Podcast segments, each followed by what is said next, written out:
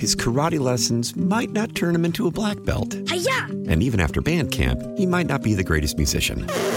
But with the 3% annual percentage yield you can earn on a PenFed premium online savings account, your goal of supporting his dreams Thanks for everything, Mom and Dad. will always be worth it. Apply today at PenFed.org slash savings. Federally insured by NCUA. $5 minimum to open account. To receive any advertised product, you must become a member of PenFed. PenFed's got great rates for everyone. Nerds! Today's episode is sponsored by NerdWallet's Smart Money Podcast. Ready to level up your financial game? Let NerdWallet guide you with smart strategies for lasting success. Get savvy tax planning pointers to maximize your savings, money-saving travel tips for your next family getaway, and investing insights like how a 529 plan can help you send your kids to college. Unlock the key to saving to help you earn more money. Follow NerdWallet's Smart Money Podcast on your favorite podcast app. Future you will thank you in 2024. Good evening, folks. It's time for the Friday edition of It's News to Us, our daily podcast, taking a look at the day's top stories. With me is reporter Jeff Stapleton. It it was a relatively busy news day. A lot of stuff that required a little bit of little bit of Yeah. work, at least at least on my end. Yeah, at You know, least I had some- covered. Yes, it was a little slow on my end, but that's Yes, okay. but but you still had some some some crucial stuff and stuff that we're gonna have to keep an eye on next week. Yeah, oh, um, for sure. Yeah, Yeah. Um, top story, and we've kind of uh, gone back and forth uh, with these being the top story today. Um, top story, and this came out late uh, Friday afternoon. Governor Glenn Youngkin's administration has rewritten the model transgender policy for public schools. Um, that sounds complicated, but that's basically the policy that school districts can use to say, "Hey, okay, this this is what fulfills the law. We can just you know, instead of blank, write in, oh, let's just pick a county Rockingham, okay, in, in there, and then that's the policy they can use. Um, there was an original policy um, that was uh, written in written in 2021, and uh, this was under the Northam administration. And today it was revealed that the Youngkin administration has completely rewritten it. And basically, in the purpose of the document, consider it to be like the forward or basically the explanation of what's going on in the document. They said that the 2021 uh, policy was aimed at achieving cultural and social transformation in schools, that it disregarded the rights of parents, and that they were withdrawing them and instituting this new policy, which basically reads as a parents' rights. I don't want to use the word manifesto. That's somewhat somebody else used, but it, basically a parents' rights document. you you described it to me as a parent's bill of rights. Basically, yeah, yeah, Yeah. that's a very, very, very good way of explaining it. Um, there was an a uh, a publication that referred to it as a manifesto, and that was actually retweeted by a former member of Youngkin's campaign. But I feel more comfortable again saying it's like a bill bill of rights, so to speak, yeah. within the school system. Uh, now, it's probably not surprising that he kind of went this way because that's kind of what he ran on on parents having more of a say. Uh, yes. Now, now, what he didn't necessarily run on was specifically the transgender policy, um, but this this has a clear impact on that. For Yeah. example, the model policy says that uh, pronouns that should be used um, are the ones consistent with the student's official record. Of Yeah. course, the original policy said what the child would like use. Mhm. Um, and this one requires parents to be notified um, and involved in, you know, if the child wants his name changed or anything along that line, parents have to be be notified. The original policy um, did, you know, did not require parental notification. Now there are reasons that were offered for that at the time. Basically, maybe kids who don't have parents who are understanding of their situation um, or, or concerned about family situations at home. Um, but in this case, uh, the, the Youngkin administration is saying the parents need to be involved. Yeah. Um, what happens with districts who made their or passed their transgender policy that may not totally agree with this model one that's now changed? That I don't know. I read through the document quickly, and it's it's not a two page document. It's it's several pages. Um, the document at one point reads that that in order to comply with the law, the policy has to basically match. You know, you, the the district's policy needs to sort of match, not necessarily follow word for word, but match Right, right. this, this policy Be consistent. consistent. Now, I will tell you, Delegate Marcus Simon has come out and say, well, this policy is inconsistent with the law we passed in 2020, which required the creation of the policy. Right. So- totally different. Yeah. I imagine there are um, some legal things that would have to be worked out. Um, Yeah. I don't know that for a fact, mind you. Again, like we said, this this just broke recently. Um, I will say this: there's a lot of districts. I, I just now learned there's a lot of districts that actually haven't passed the policy. Um, But Hanover was the only one, and they have now. I, I, I well, and then I, I, I started doing some some greater research here Yeah. locally. They were, yeah. uh, Okay. but but but out in Western Virginia, there are a number that that that have not. Okay. Um, I, I want to say Russell County comes to mind immediately, which is way out in southwestern uh, Virginia. Mhm. But um, there's a number of districts that have that have not. Um, and I don't know what would happen with the districts that have. Like I imagine Fairfax and um, some of the districts up in Northern Virginia wouldn't change their policy. Yeah. Um, I don't know if some of the local districts here would. I think it depends on how the political winds are moving in whatever locality you're in. yeah. So, you know, it's it's a very political, very political issue. Um, Interesting story. Yeah. yeah, so I, I I don't know where where where where it goes from here, but it's it, yeah, very interesting story. Um, the other big story that that you know we covered that was also political in nature, and this was actually just just down the street from the governor's mansion at the attorney general's office. Um, yeah, the- almost the- right across the street. Yeah. yeah, yeah, Well, well, um, across the yard and across the street. yeah. Um, the ACLU um, wants the election integrity unit disbanded, and they want instead in place a unit focused on uh, voter intimidation and voter suppression. Um, now, interestingly, uh, the attorney general was actually on uh, the Jeff Katz show uh, on Thursday, where he talked a little bit about the election integrity unit. It wasn't all that he talked about, but it was, it was something that he talked about. And he said he brought it up because brought up the unit, created the unit, um, because to him, Democrats and Republicans have both complained recently about elections, raised issues about elections, and he felt that there needed to be something to take a look at the law, advise on the law, prosecute the law, uh, things along that line. Now, I will tell you that there was an audit in 2020 that did not find any fraud. The Attorney General's office did just recently, prior to the creation of this unit, bring charges against the former Prince William County registrar.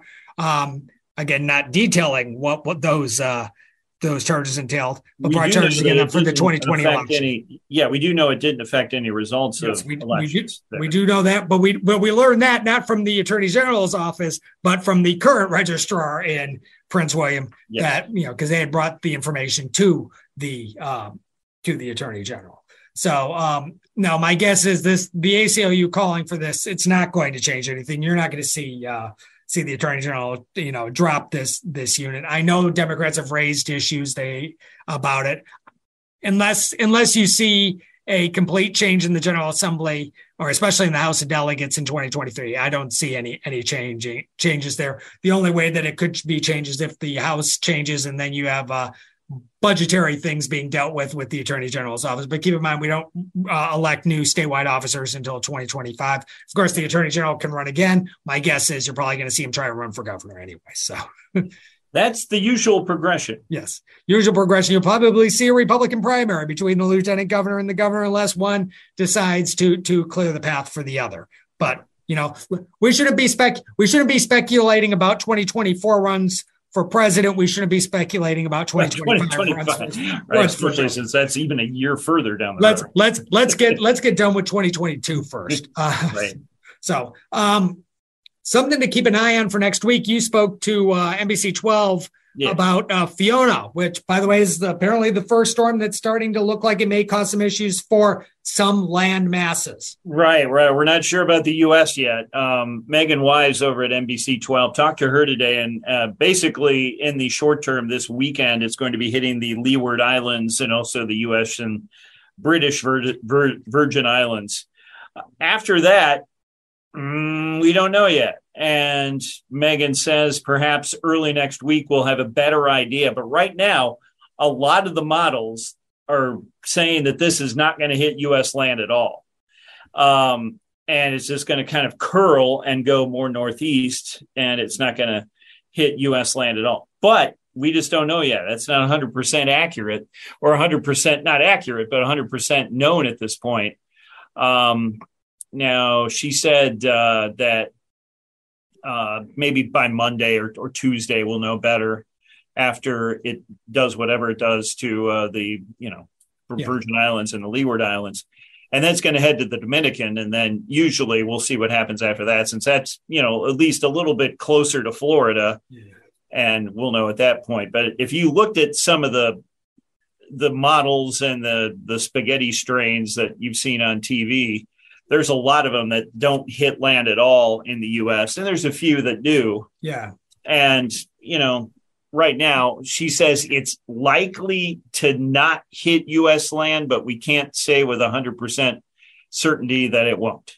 Yeah, under, you know, under understood, man. So, but the overarching issue with um, that is, it may you may think to yourself, "Wow, you know, if it doesn't hit the U.S., that's a good thing for us. Well, it could be a good thing, but we need the rain. We really do need the rain because a lot of the Richmond area is in the abnormally dry uh, category in uh, the drought monitor that they uh, that they keep track of. Weather folks do. Yeah, a lot of the Richmond area, I mean, all the Richmond area right now is in abnormally dry, and those come out every Thursday. So Megan was speculating that a bigger swath of Virginia will be in the abnormally dry category.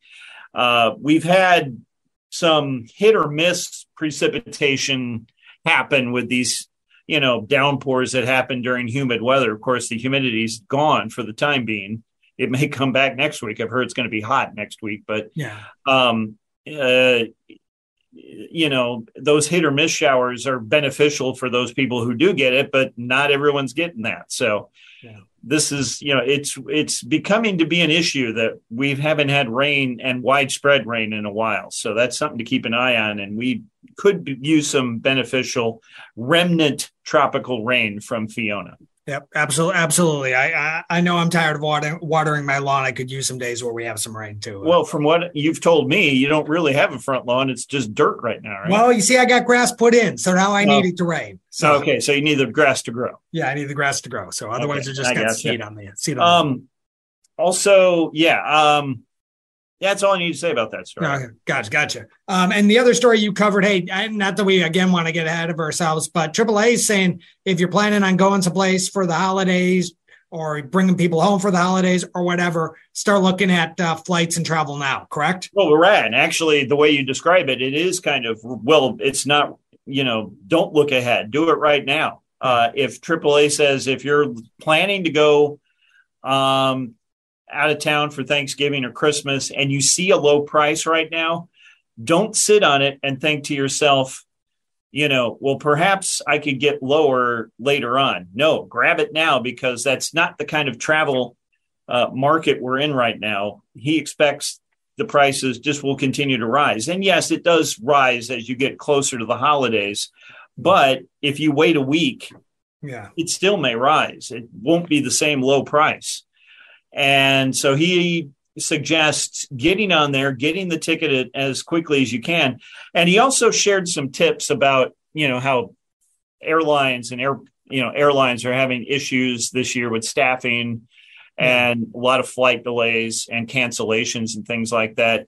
He had some tips about maybe adjusting your travel habits and scheduling habits to kind of accommodate, make yourself more flexible to anticipated things that could go wrong. He suggests leaving uh, on your trip early in the morning. So that way you have most of the day. If you do see, if there is a, uh, a, a cancellation or a delay, it there's still a likely chance you can get to your final destination that very same day. Yeah. Um, and he also says when you're making your itinerary or scheduling your itinerary for flights and all that, make sure that you have longer layovers. And that way you don't have to worry about if your flight is delayed and taking off, yeah. the connecting flight at your, you know, connect or wherever your uh, uh, connecting hub is uh, to get to your destination. So those kind of things to kind of